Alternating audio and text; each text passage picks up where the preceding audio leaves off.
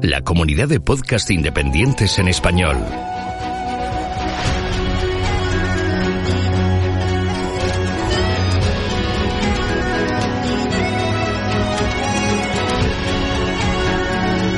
Estás escuchando Geocastaway, el podcast de geología y ciencias de la Tierra.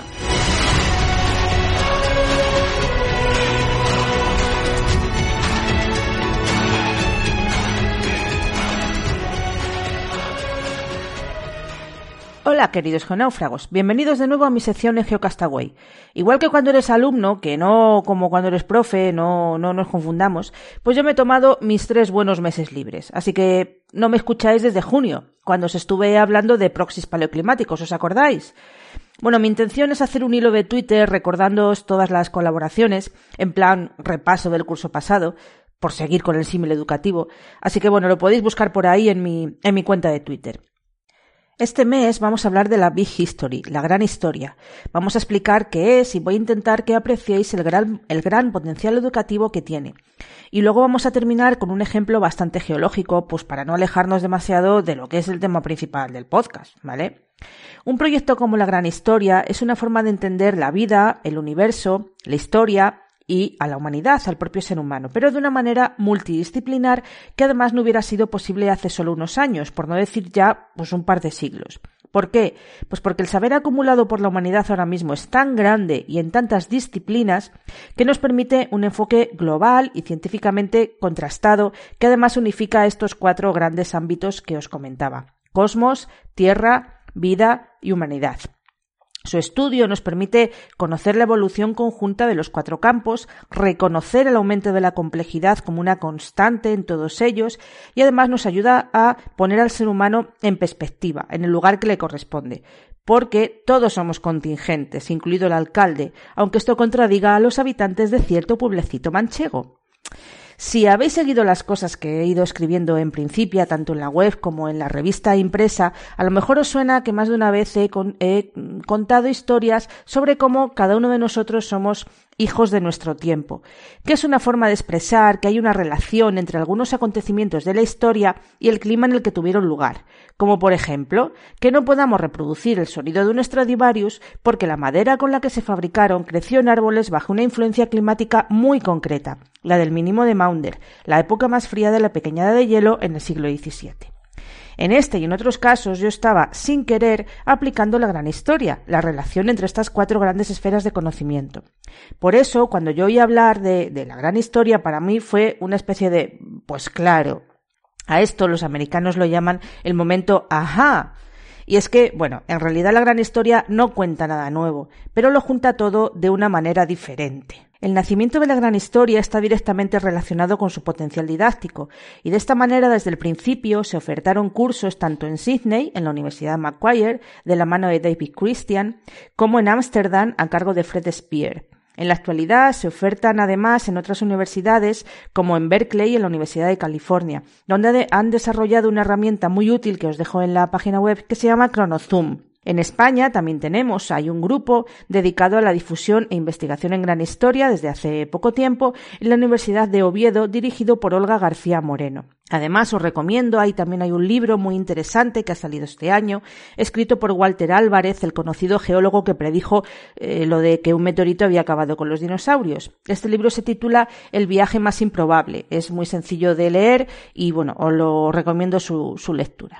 A ver, aunque todos estos cursos de los que os he hablado son a nivel universitario, los conceptos de la gran historia cuadrarían muy bien igualmente en educación secundaria. De hecho, me parece una base perfecta, por ejemplo, para desarrollar una BP, un aprendizaje basado en proyectos. Esto podría ser entre diferentes departamentos como geografía e historia, física y química, ciencias naturales o incluso alguno más.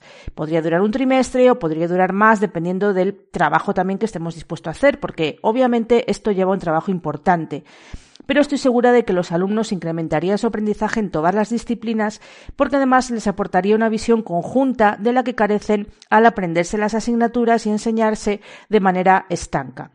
Yo de momento no lo puedo hacer, dada la naturaleza de mi trabajo actual, pero bueno, yo lo haré algún día, estoy segura. Y aquí dejo la idea para los docentes que me escuchen y se quieran animar. Si es así, contádmelo, por favor. Ahora vamos a poner un ejemplo de pequeña historia dentro de la gran historia. Esta pequeña historia en concreto se la debemos a la citada Olga García Moreno, que la tiene publicada en un artículo del que os dejo el enlace al PDF en la web. Vamos a coger un elemento químico de la tabla periódica, en este caso el oro, 79 protones y 118 neutrones, y vamos a hacer un viaje con él desde las primeras supernovas hasta, pongamos, la España del siglo de oro. Antes de esas primeras explosiones de supernovas, directamente no existía el oro en el universo, ni el oro ni ningún otro elemento químico de número atómico igual o superior al del hierro. Una parte de ese oro formado al estallar supernovas se encontraría, se encontraba en la nebulosa que dio lugar a nuestro sistema solar, Tierra incluida. El oro es un elemento siderófilo, así que cuando se formó el núcleo terrestre su tendencia fue a hundirse junto con el hierro. Pero el planeta ha tenido más de 4.500 millones de años para ir concentrando ese oro, desde el interior hasta la corteza, que es de donde los traemos. Mucho tiempo para que los procesos geológicos internos y externos jueguen a nuestro favor. El oro, que llamamos primario, es de origen ígneo. Se forma en vetas de cuarzo, normalmente asociado a zonas de colisión tectónica, precipitado a partir de fluidos magmáticos a alta presión. Hay otras formas geológicas de oro primario, pero esta es la más habitual. Este oro es difícil de extraer, así que normalmente lo dejamos para cuando ya no queda más remedio. Como sabéis, el oro es pesado y maleable, se erosiona sin alterarse y forma pepitas asociadas a sedimentos o a rocas sedimentarias, que donde va a parar de aquí es mucho más fácil de extraer. Este es el que llamamos el oro secundario, que se acumula en los yacimientos sedimentarios que se llaman placeres, que son los que tradicionalmente se han explotado. Ha habido diferentes momentos en la historia de España en, los que hemos tenido nuestro propio aporte de oro. Uno de ellos fue en la época prerromana y romana. Eh, fue la, además, esta ha sido la única época en la que el oro se extraía directamente en la propia península ibérica. El paisaje de las médulas en León da buena cuenta del resultado del método que usaban los romanos para su extracción, el ruina montium. Lo que son las cosas, lo que en su día fue un verdadero desastre medioambiental, pues hoy está declarado patrimonio de la humanidad. ¿Cómo llegó ese oro a las médulas? Es un oro secundario acumulado hace 300 millones de años en el Carbonífero, en un contexto geológico muy complejo, resultado de la colisión entre Laurentia y Gondwana durante la orogenia varisca. Acaba el Imperio Romano unos siglos después y ya España metida en la Edad Media llega oro a la península a través del comercio, eh, a través del comercio que tiene lugar con las caravanas que atravesaban el Sáhara Occidental, comercio que se realizaba con el Califato de Córdoba. Al caer el califato, a partir del siglo XI, el oro empieza a llegar a los reinos cristianos de la parte más eh, norteña de España como parte de las parias, los impuestos que pagaban los reinos de taifas. Es bastante probable que este oro procediera de placeres de fácil acceso a lo largo del río Senegal. En este caso, el origen geológico de este oro es muy antiguo, tiene más de 2.000 millones de años este oro africano. Es del Paleoproterozoico, una época donde los procesos geológicos probablemente no funcionaban como en la vieja tierra de hoy. Bueno, termina la reconquista, mira tú por dónde en España el mismo año eh, empezamos a conseguir una tercera fuente de oro, América del Sur. Oro que procedía tanto del espolio de las tumbas precolombinas como de la minería, minería que además actualmente sigue en activo, aunque ahora ya estamos explotando, se está explotando los yacimientos primarios, los secundarios ya hemos terminado con ellos. Bueno, bien sabéis que el apodo del siglo de oro no se refería al metal, sino al florecimiento de las artes, porque el oro del siglo de oro se vio poco por aquí. Sirvió sobre todo para financiar las guerras de los católicos austrias contra los protestantes en Europa, aquello de la pica en Flandes, que seguro que os suena. El origen de este oro, el origen geológico de este oro es mucho más moderno, como os podéis imaginar, dado que estamos hablando de la zona eh, andina.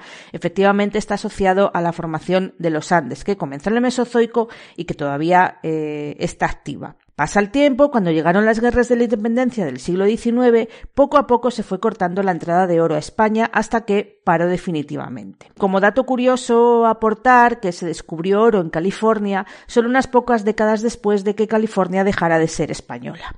Pero da igual, porque aquí el oro, como habréis visto, es una excusa. El oro ha sido una excusa para aprender nucleosíntesis, para aprender muchísima geología en muy diferentes campos, para aprender historia de España. Eh, en este ejemplo concreto que os he puesto de pequeña historia, la vida, esta, esta cuarta ámbito, apenas juega un papel. Nos podríamos haber inventado eh, todas las pequeñas historias que quisiéramos en el que sí formara eh, parte también la vida. Pero bueno, espero que os haya servido para entender qué es la gran historia y su enorme potencial didáctico. Y si es así, pues contádmelo. Hasta el mes que viene, geonáufragos.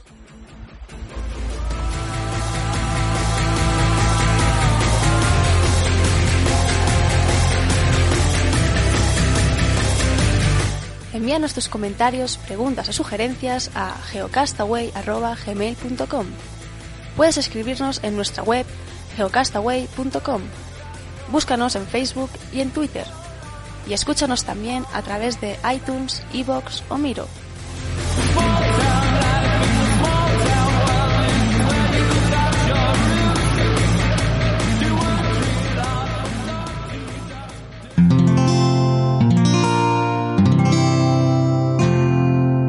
Puedes escuchar más capítulos de este podcast y de todos los que pertenecen a la comunidad Cuonda en cuonda.com.